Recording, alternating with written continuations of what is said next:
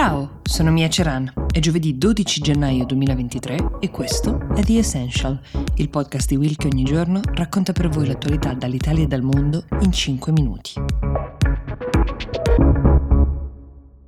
At Evernorth Health Services, we believe costs shouldn't get in the way of life-changing care, and we're doing everything in our power to make it possible. Behavioral health solutions that also keep your projections at their best? It's possible pharmacy benefits that benefit your bottom line? It's possible. Complex specialty care that cares about your ROI? It's possible. Because we're already doing it. All while saving businesses billions. That's Wonder made possible. Learn more at evernorth.com/wonder. Per cinque lunghissime ore nella giornata di ieri il traffico aereo degli Stati Uniti si è fermato.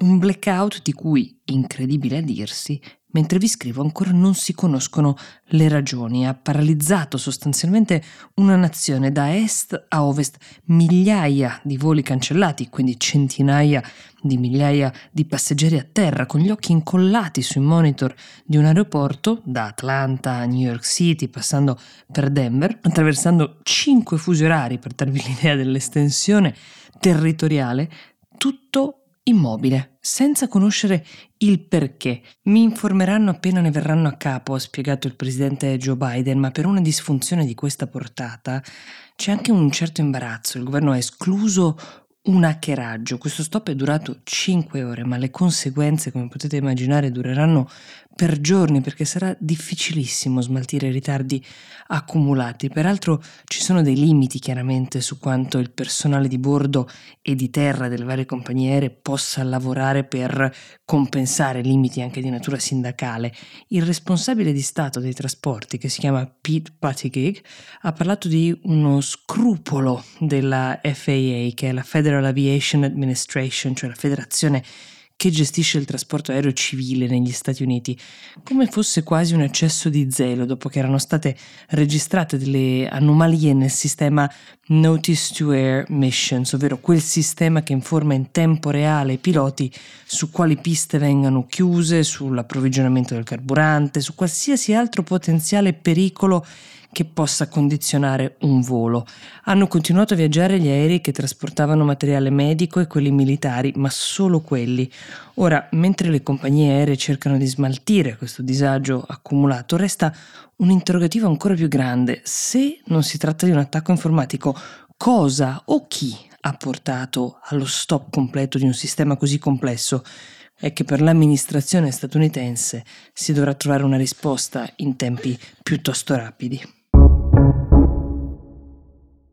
Nel frattempo la Russia, o meglio il Ministero della Difesa russo, ha nominato un nuovo comandante delle operazioni russe in Ucraina, un dato che molti interpretano come un segno evidente di come le cose non stiano andando benissimo per Vladimir Putin, che così ha scelto di demansionare Sergei Surovikin, di cui vi avevo parlato quando era stato incaricato lo scorso ottobre, un uomo noto a molti per l'uso di tattiche piuttosto discutibili persino in contesti bellici come le aggressioni ai danni dei civili, che d'ora in poi sarà uno dei tre vice di Valery Gerasimov, da dieci anni capo di Stato Maggiore dell'esercito. Gerasimov ha 67 anni, è molto vicino a Vladimir Putin, lui stesso lo nominò capo di Stato Maggiore dell'esercito ormai più di dieci anni fa, da quel che sappiamo è sempre stato un acceso sostenitore dell'invasione dell'Ucraina, ma possiamo dire che questo può essere stato considerato un prerequisito importante per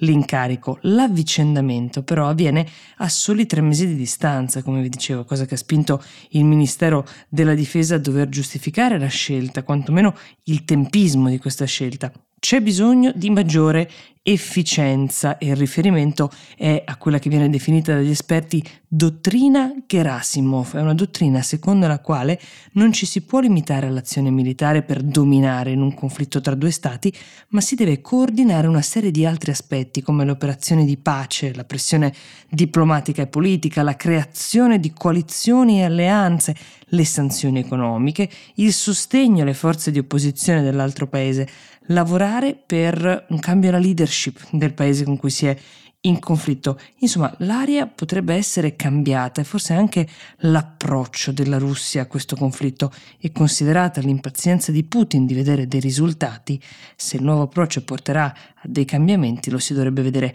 a stretto giro oppure si vedrà comparire all'orizzonte ancora un'altra figura. The Essential per oggi si ferma qui. Vi ricordo che potete inviarci le vostre richieste, i vostri suggerimenti per la puntata del sabato, quella confezionata da voi sostanzialmente, scrivendoci via mail a essential-willmedia.it oppure usando il link qua sotto per mandarci un vostro vocale. Buona giornata, a domani.